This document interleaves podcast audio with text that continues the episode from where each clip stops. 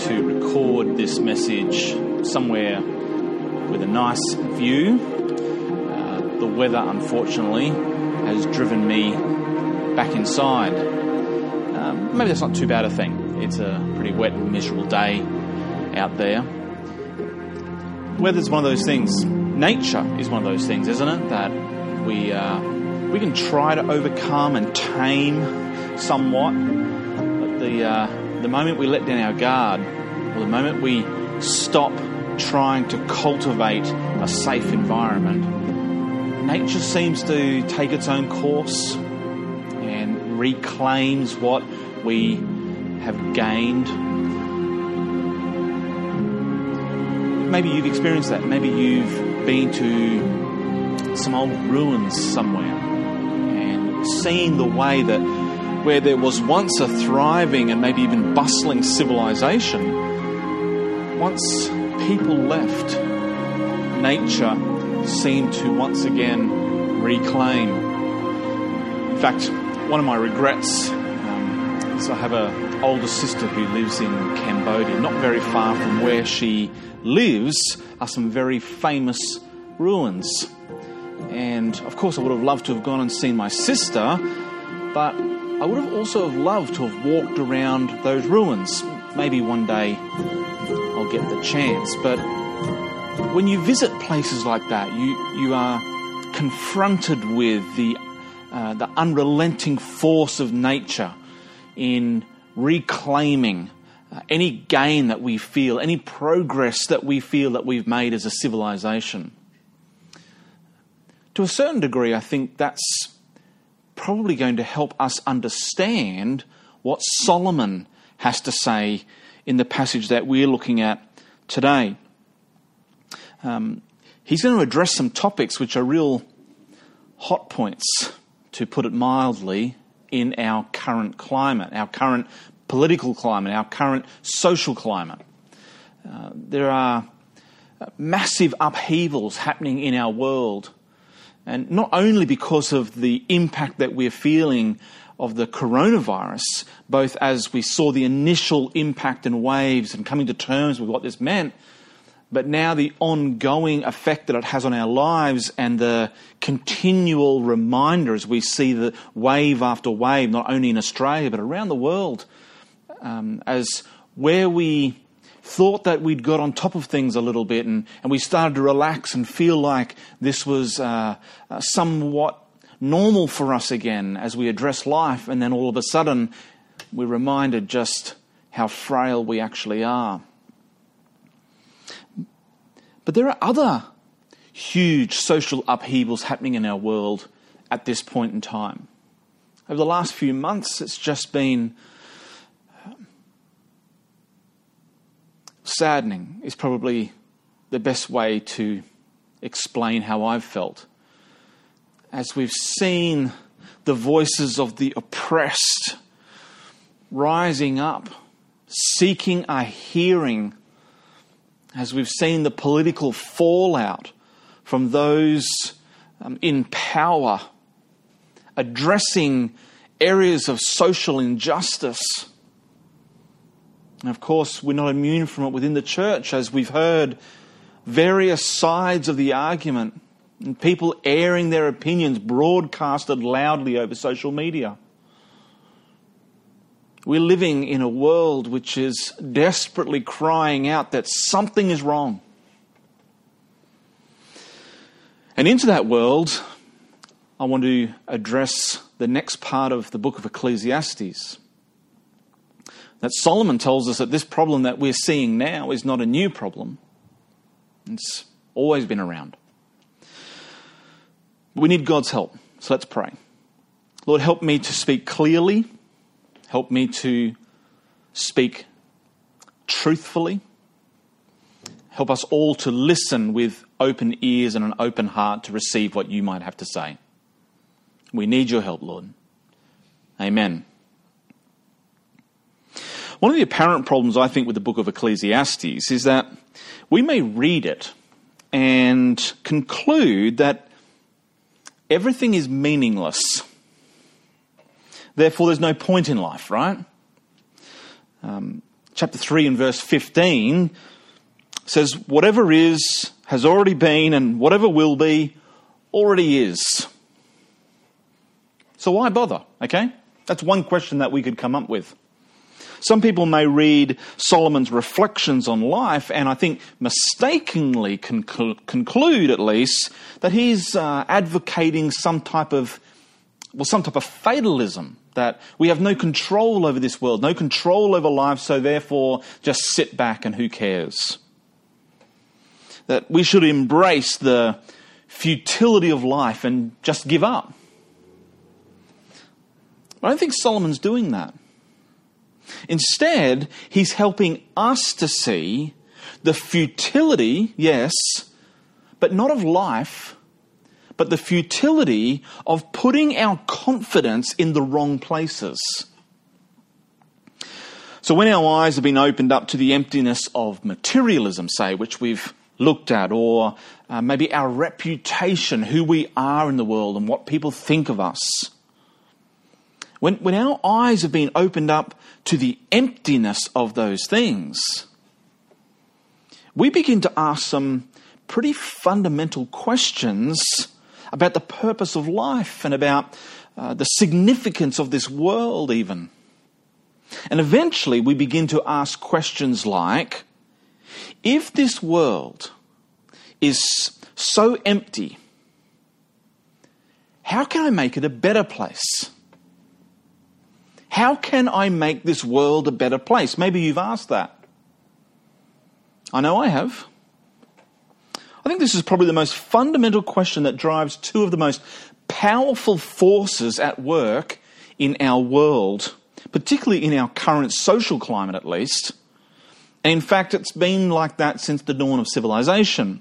The two primary ways we try to make our world a better place are through policy and protest.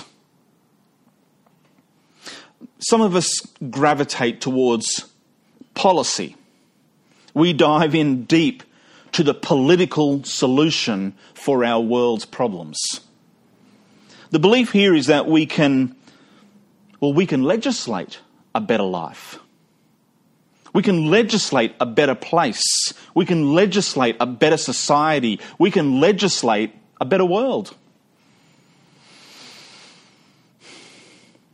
Maybe, maybe you don't have the desire or maybe even the capacity to run for office yourself. Maybe you don't want to get into local politics or state politics or national politics. You can't ever see yourself being the next Prime Minister of Australia, maybe, but, but we can still place all our hopes and all our energy into ensuring that our government seats are filled with just the right type of people to ensure that this world will advance in fairness and equality, dignity and justice.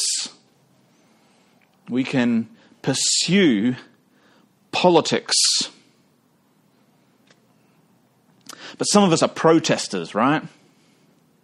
We gravitate towards issues of social justice uh, we've become maybe disillusioned with the rhetoric of politics. We prefer the affirmative action of feet on the ground actually doing something. Uh, we protest where injustice is found. Uh, we champion good causes. We try to give a voice to those who we perceive as not having one.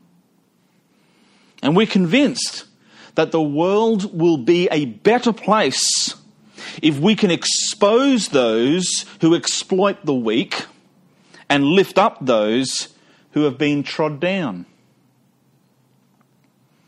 Now, as a Christian, whether I'm convinced that politics is the answer or protest, my confidence is rooted in the fact that I believe that my approach, whichever it is, mirrors God's approach. Those who have invested in politics do so because they believe that that is how God is ordering his kingdom.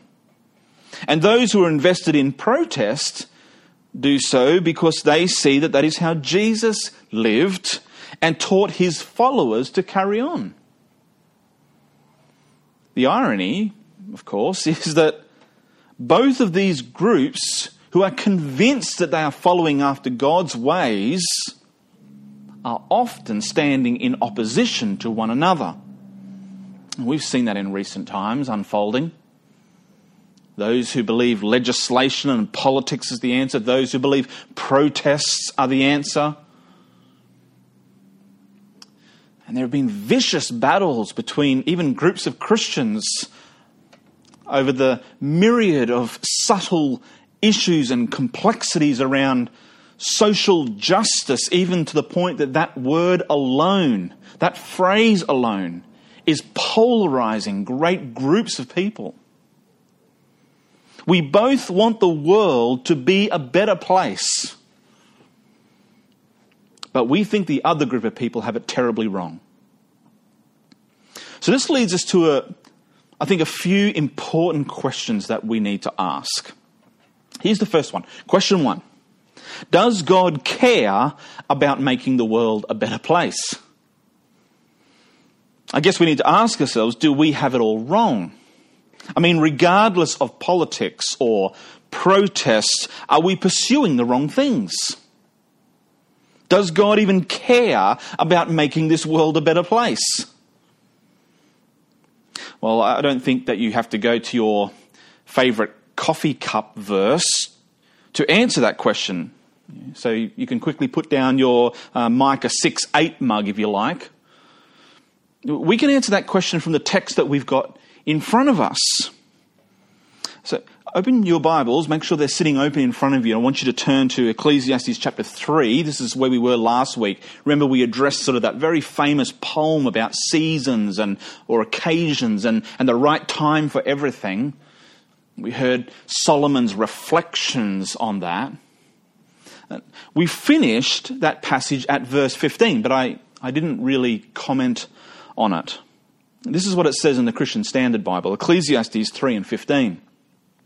Whatever is, has already been, and whatever will be, already is. However, God seeks justice for the persecuted. That's how the Christian Standard Bible addresses that. Uh, this is the verse that we, we finished on last week, and as I said, I, I didn't really comment on it then. And the first part of that verse is quite clear, right? It, a, it simply reinforces what Solomon's been saying all along so far in this book. And it's also a statement that may lead you to believe that we should embrace fatalism. Whatever has been is that we can't change anything, right? But it's the last part of the verse that's intriguing. Uh, Bible scholars have been debating and discussing the meaning of the Hebrew in this little phrase. You know, I, I, don't know when they began doing it, but it's been a long time. The, the literal Hebrew words just say, God seeks what is pursued, if, if my reading is right. God seeks what is pursued. And translators and, and scholars have been trying to figure out what Solomon meant by God seeks what is pursued. And the conclusion that I think makes the most sense of the, of the context of this wider passage um, probably sits in line with where the translators of the Christian Standard Bible ended up um, and what they ran with. Uh, that God is concerned for, um, he seeks out, he, he pursues this. He's concerned for those who are oppressed those who are being pursued, those who have been uh, trod down. And, and he's concerned for them and he's, he pursues them, he seeks them, those who are oppressed or persecuted. God wants the best for people, especially those who aren't experiencing it. Now, before you start quoting Joel Osteen at me or telling me uh, that you know he was right when he said that you can live your best life now.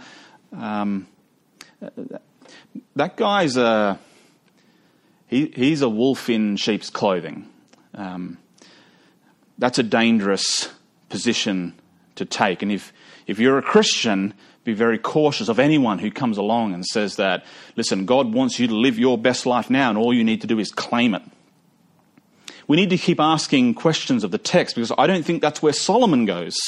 Even though he's just said God pursues justice for the oppressed, he wants them to live this life where they can seek justice and know what it means to live in this world the way that God has ordered it we need to keep asking questions of the text because Solomon is going to, I think, confront us with this desire. So, question two that we need to ask how well have we as humanity been implementing God's desires? If God's desire is for the oppressed, if, if God's pursuit is for those who are, um, need justice and need to have a voice and need to be lifted up, how well have we been implementing that? What has been the fruit of history's pursuit of politics and justice? How well have we mirrored God's heart in these areas? How are we really doing? Here's how Solomon is going to help us think clearly about how we answer. Because, of course, if you're a person who pursues politics, you're able to point to a whole range of different political systems and say, listen, look how far we've come.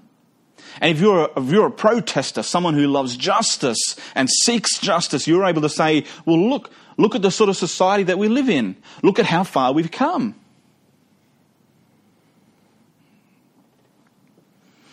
I'm not sure if you're a person who's more invested in politics or if you're a person who's more invested in protest. But I believe Solomon has some sobering words for all of us to hear. He basically says that all our efforts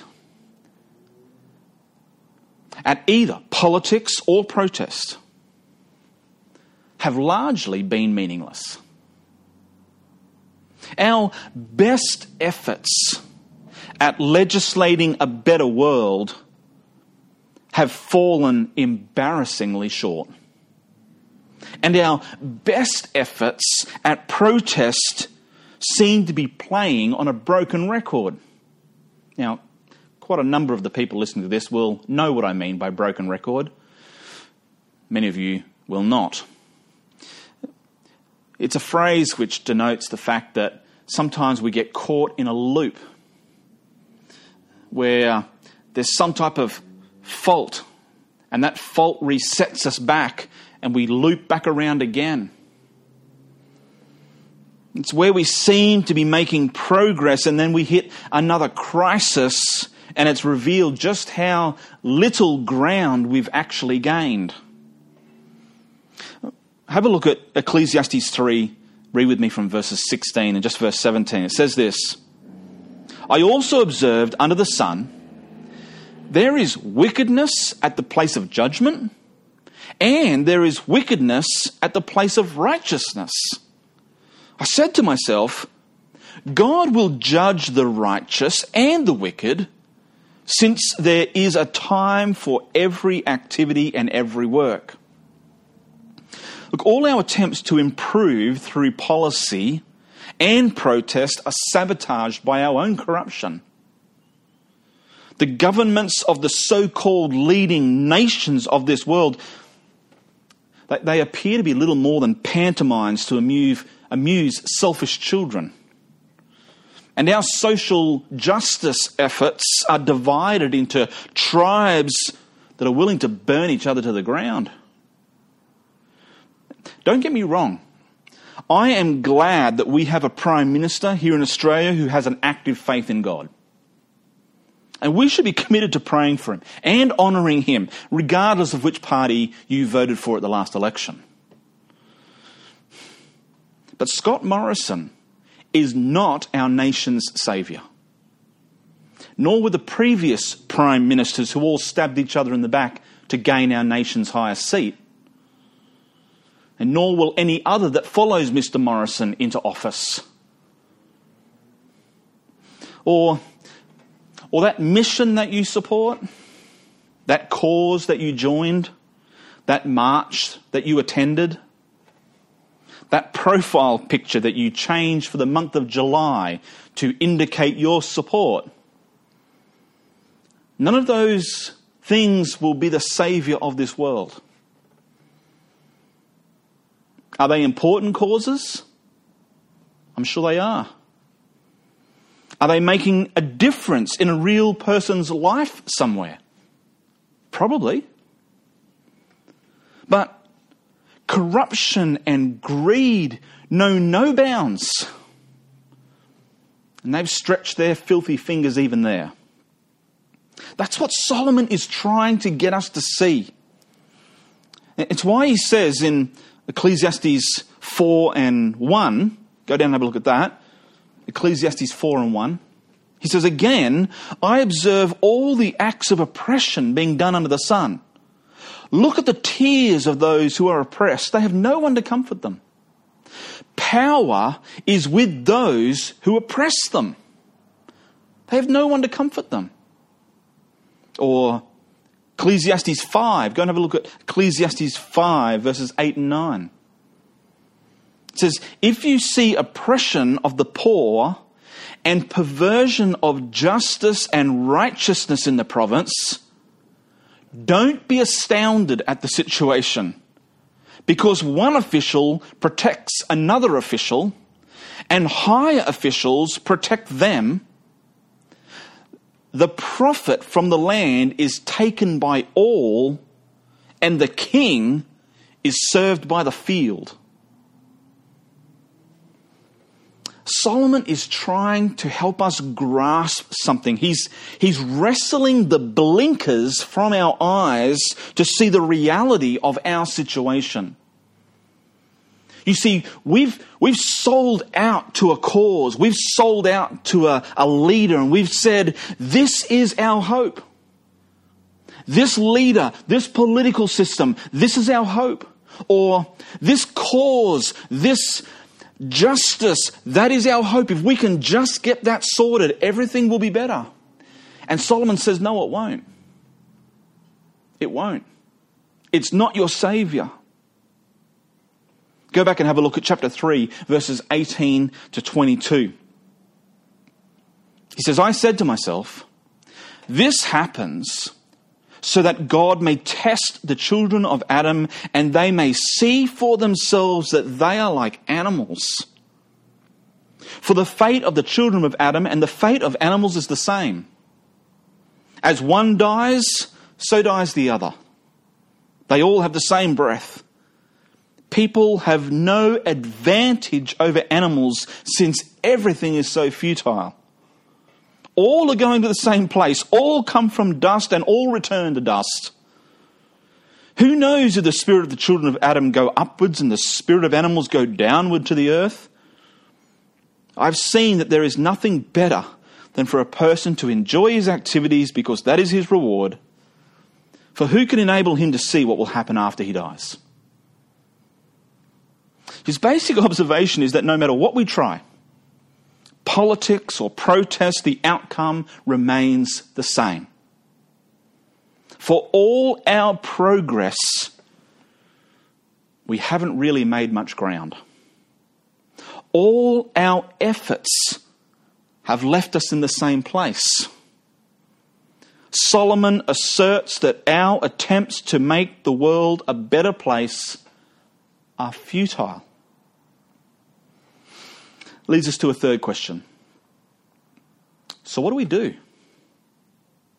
Where does this leave us? Should we just accept fatalism and give in to the notion that nothing we do makes a difference, so why bother at all? Or should we try harder, redoubling our efforts to reform the generation of reformers that have come before us? Should we look for a better leader or a better cause? I think the overwhelming purpose of the book of Ecclesiastes is to help us to be honest with ourselves. It hurts to see our failures. It, leaves a deep ache within us to be confronted with our own shortcomings. And Solomon is ruthless in peeling back the scab on humanity to reveal the soft underbelly of our existence. Solomon is the boy who repeatedly cries out from the crowd that the emperor has no clothes on. And as, as we learn to hear his voice and to heed his voice, we, we have to come to terms with the fact that we've been pretending to play dress ups while all the while we've been parading our nakedness for all to see. Ecclesiastes reveals the ache within for a better king and a more righteous justice. Solomon ruled over the nation of Israel in probably its most prosperous era and most influential state. And while his, his dad, his father, David, well, he remains the standard of kingship by which all other kings have been measured against. And yet, here, in these chapters, Solomon himself is pointing us to our need for one who is greater. Isaiah, the prophet, he does the same. But he does it a little more explicitly when he says this in Isaiah chapter 9, starting from verse 6. He promises both a better king and a righteous judge. For a child will be born to us, a son will be given to us, and the government will be on his shoulders. He will be named Wonderful Counselor, Mighty God eternal Father, Prince of Peace. The dominion will be vast and its prosperity will never end. He will reign on the throne of David and over his kingdom to establish and sustain it with justice and righteousness from now on and forever. The zeal of the Lord of armies will accomplish this. In Jesus, we find the better king that we've been yearning for. And in Jesus, we find the greater judge who acts with righteous justice. Even as Solomon reminds us in the closing verses of this book. Ecclesiastes 12, verses 13 and 14 say this When all has been heard, the conclusion of the matter is this Fear God and keep his commands because this is for all humanity. For God will bring every act to judgment, including every hidden thing, whether good or evil.